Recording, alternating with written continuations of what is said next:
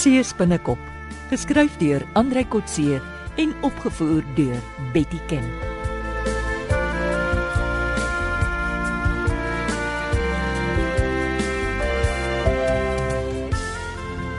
OK, Ida, is jy reg? Ons gaan opstyg. Sit dan die kopstukke met oorfone aan, dan hoef ek nie so te skree nie. OK. So. Ek is gereed. 'n Bietjie bang, maar uh, ek moet seker maar die vlee nie vertrou nie. Ja, en ek moet ook seker my navigator vertrou. Aha. Nou goed, hou die kaart reg. Ons gaan teen die suidooste wind opstyg, daardie kant toe. Soontoe.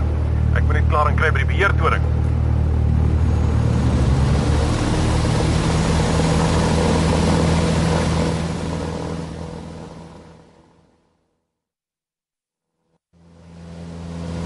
Wow! Dis 'n awesome gevoel van spoed. Oh, my hart klop tot dit bars. Baie anders as in 'n groot vliegtuig. Ja, dis omdat die grond so naby ons is met die opstyg. Oh, en skielik hier bo voel dit of ons stadig sweef. Dis die gevoel van vryheid as 'n mens so in die lug is. Ja. Kyk net die uitsig. Oh, wow, dis wonderlik. Ag, oh, dankie Wynand. Dis so cool. Hierdie hoef nie 'n eenmalige ding te wees nie, hoor. Ons kan dit gereeld doen as jy wil. Oeh, Ons het al saam gedraaf, op jou skieboot gevaar en jou bakkie gery en nou vlieg ons. Wat wil jy nog doen, hè? Ehm, saam met jou die paadjie tot voor die kansel stap. Ah! Ek moes geweet het. Ek moes jou nie daai gaping gegee het nie. Nee, reg. Ek bedoel dit. Ek glo jou. Dankie eh, vir die kompliment. Maar nee, dankie. Hm? Is dit wat jy wil sê? Wil jy my nie bietjie meer hoop gee as dit? nie? Wat 'n hoop. Sal jy dit eendag oorweeg om met my te trou? 'n Huweliksaansoek. 3000 voet bo die aarde. Nee nee, nee net hoop dat ek 'n kans het. Wel, uh, aangesien ons albei stewig en veilig vasgegiesbe is, gaan uh, ek dit nou waag om iets vir jou te sê. Jy kan enige iets enige tyd met my waag. Mm, Nou goed. Ek hou eintlik meer van jou eh, as wat ek moet. So Nou, wat beteken dit? Wel, my verstand sê vir my ek is nog nie gereed vir 'n nuwe verhouding nie. En ek kan nog nie helder dink nie dat ek maar net troos soek by jou. En jy sal dit ook kry as jy dit wil hê en dit toelaat. Ek kry dit al klaar. En ek kry meer. Ek dink ek kry liefde by jou. Natuurlik. Ek het dit al baie gesê. Die probleem is my hart brand om daardie liefde te beantwoord. Luister dan om Vader se naam na jou hart. Dis 'n hartsbesluit. Gee my 'n kans om jou uit te neem, om jou te wys hoe lief ek jou het. Ek het eenmal in my lewe so 'n besluit geneem, 'n hartsbesluit en dit het my oneindig seer gemaak. Gee my ook net 'n kans. Sê daar's 'n kans dat jy eendag my sal kan lief hê. Wag, Wynand, laat ek klaar praat. Ekskuus, Dis nie nodig om dit eendag te sê nie. Ek kan dit al reeds sê. Ek het jou lief.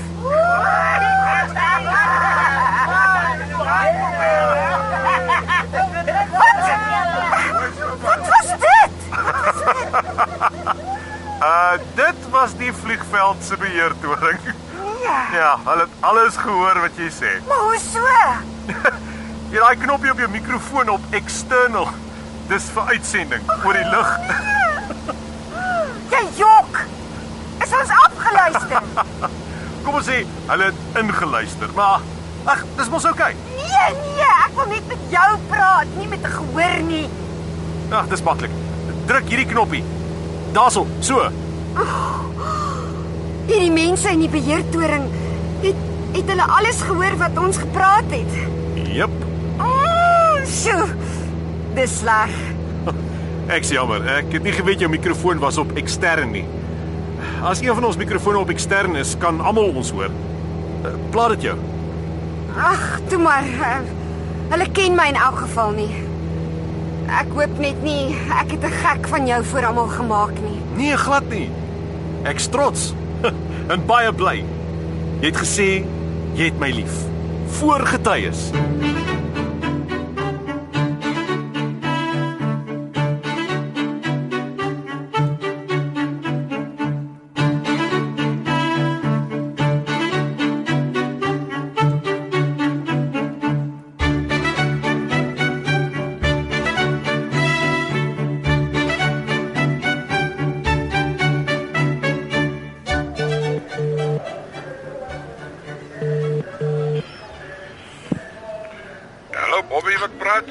Bobby, hoeveel keer moet ek jou sê jy hoef nie jouself voor te stel. Jy kan mos sien wie praat en ek weet wie ek bel. Sarge, moenie my onderwyser probeer wees nie. Wat wil jy vir my sê? Ek gaan na Maria toe. Waarvoor? Die spinnekop wil met my praat buite die grense. Waaroor? Ek hoor by Big Joe dit gaan oor 'n verskywing van aktiwiteite. Wat beteken dit in plain Afrikaans? Dalk wil hy perlamoen los en op renosterhoring konsentreer. Hoekom? Ek dink ons bring miljoene in. Ek dink die spinnekop is bekommerd oor wat hier by ons aangaan. Wat laat jou dit sê? Hy dink dalk daardie spioen Johan Stein weet te veel Waarvan? van ons operasies. Wat weet Stein? Luister Bobby. Stein ken klaar vir my en vir jou. So what? En toe nou die dag sien die spioen vir Big Joe en die spinnekop ook saam, albei op een dag met een trip George toe. Wat is daarmee verkeerd? Ons vier is die grootes in die spinnerak. Ons doen al jare die moeite om nooit saam gesien te word nie en hier kom 'n hesbeen spioen en koppel ons saam mekaar binne een dag. En dis wat die baas gesê het nooit mag gebeur nie. Presies. En jy sê dis waaroor jy gaan praat in Windhoek. Ek raai so, is gewoonlik moeilikheid as ons opgekommandeer word na 'n ander land toe. Nou maar, laat my weet as jy terug is. Wanneer ry jy? Maar vanmiddag. Ek moet maandag weer terug wees by die werk. Ek sal jou bel. Cheers.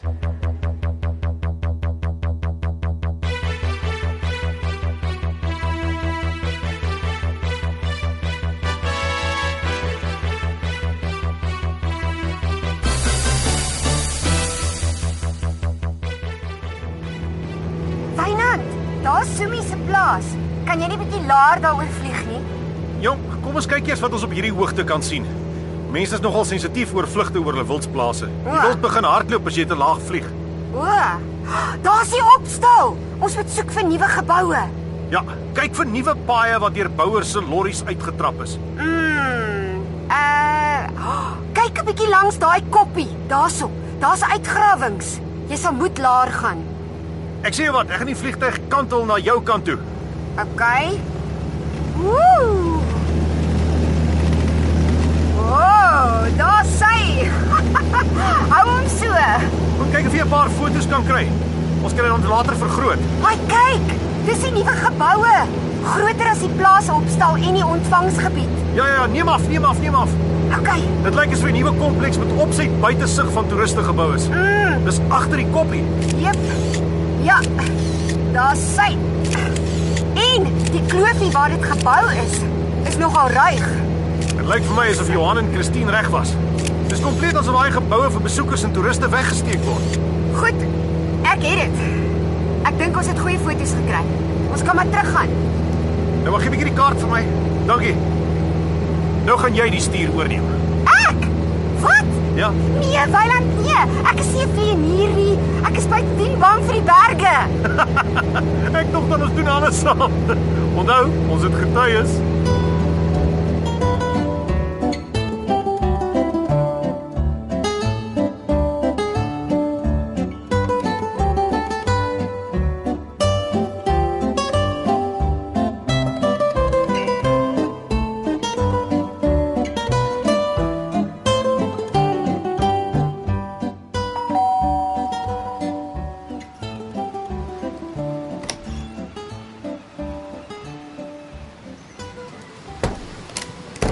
Hi Johan, kom in.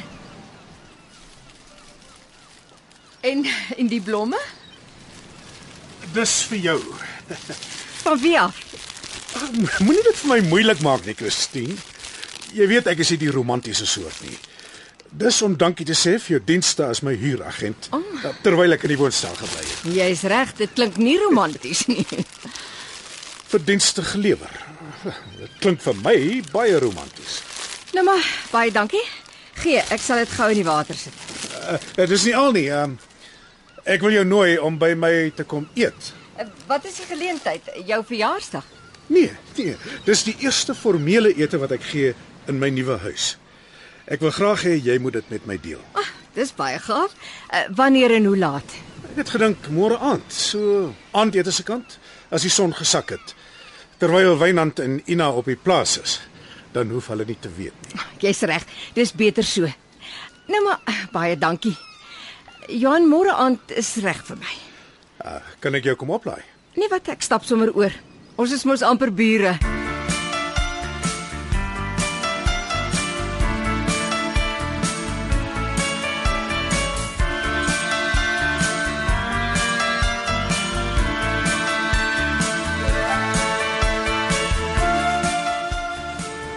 Dankie Wynand. Dit was 'n wonderlike vlug. Ja, dit was great. Net 'n paar lesse en jy's ook 'n vlieënier. Het jy nog nooit ligsiek gevoel nie? Mm, net so effens 'n holkol op my maag. Toe jy in die duik ingegaan het bo oor die plaas. Oef. Nou begin ons lang naweek op die renosterplaas. Is jy reg daarvoor? Ek het aan iets gedink. Mm -hmm. Ons moet probeer om die bouplanne van die nuwe aanbouings by die munisipaliteit in Oudtshoorn te kry. Wel, was dit moontlik? Ja, en julle moet wette. Onthou nou. Dit sal aandag trek as ons daarvoor gaan vra, dink ek. Watter rede sal ons gee? Uh, ek sal nog aan 'n plan dink. Kantore is in elk geval vandag gesluit. Wat kan ons uit die planne wys word? Wel, die argitek moet die naam van elke vertrek inskryf. Byvoorbeeld kombuis, laboratorium, filmatelier en dan kan ons dalk 'n idee kry van wat hulle daar aanvang. Ja, dit klink briljant. Maar nou eers plaas toe.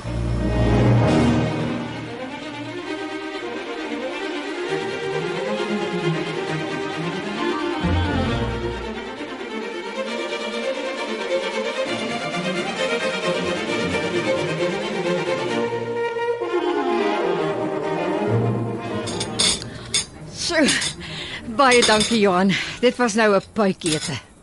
Jy's nou wat hulle noem 'n voorslag in die kombuis. Jy het uitgehaal, né? Jo, ek ken so 'n paar geregte met die klem op 'n paar. En my spioene het laat weet jy hou van seekos. Hmm, seker spioen Ina. Ek verklap nie my bronne nie. Kom ek help jou gou afdek en skottelgoed was. Ag, dit sal die dag wees is my werk. Môreoggend. Ons gaan nou eers kuier. Koffie, kaas en beskuitjies en portwyn. O oh, nee, dankie. Ek kan nie meer 'n druppel drank vat nie, anders val ek om. Hmm, dis 'n hele idee. Eh, Jy moet ontspan. Maar daar's 'n verskil tussen omval en ontspan. Ek gaan liewer omval in my bed. Dis laat genoeg. As jy so sê. Eh, Maar uh, jy is welkom om langer te bly. Ina is mos nie tuis om vrae te vra nie. Ek weet ja, maar 'n mens moenie die pap te dik aanmaak nie. Ons gaan nog lank bure wees. Eh, Nogmaals dankie en lekker slaap. Ja, maar wag, ek stap saam. Kan ek jou vertrou met die saamstappery ou spinnekop? Aha, aha, nou vind ek uit jy is bang vir 'n spinnekop, hè? Nee nee, net versigtig. Ek maak net seker. Party spinnekoppe spring op 'n mens. Nee, hierdie een nie. Ek sal eers wag vir toestemming voor ek spring.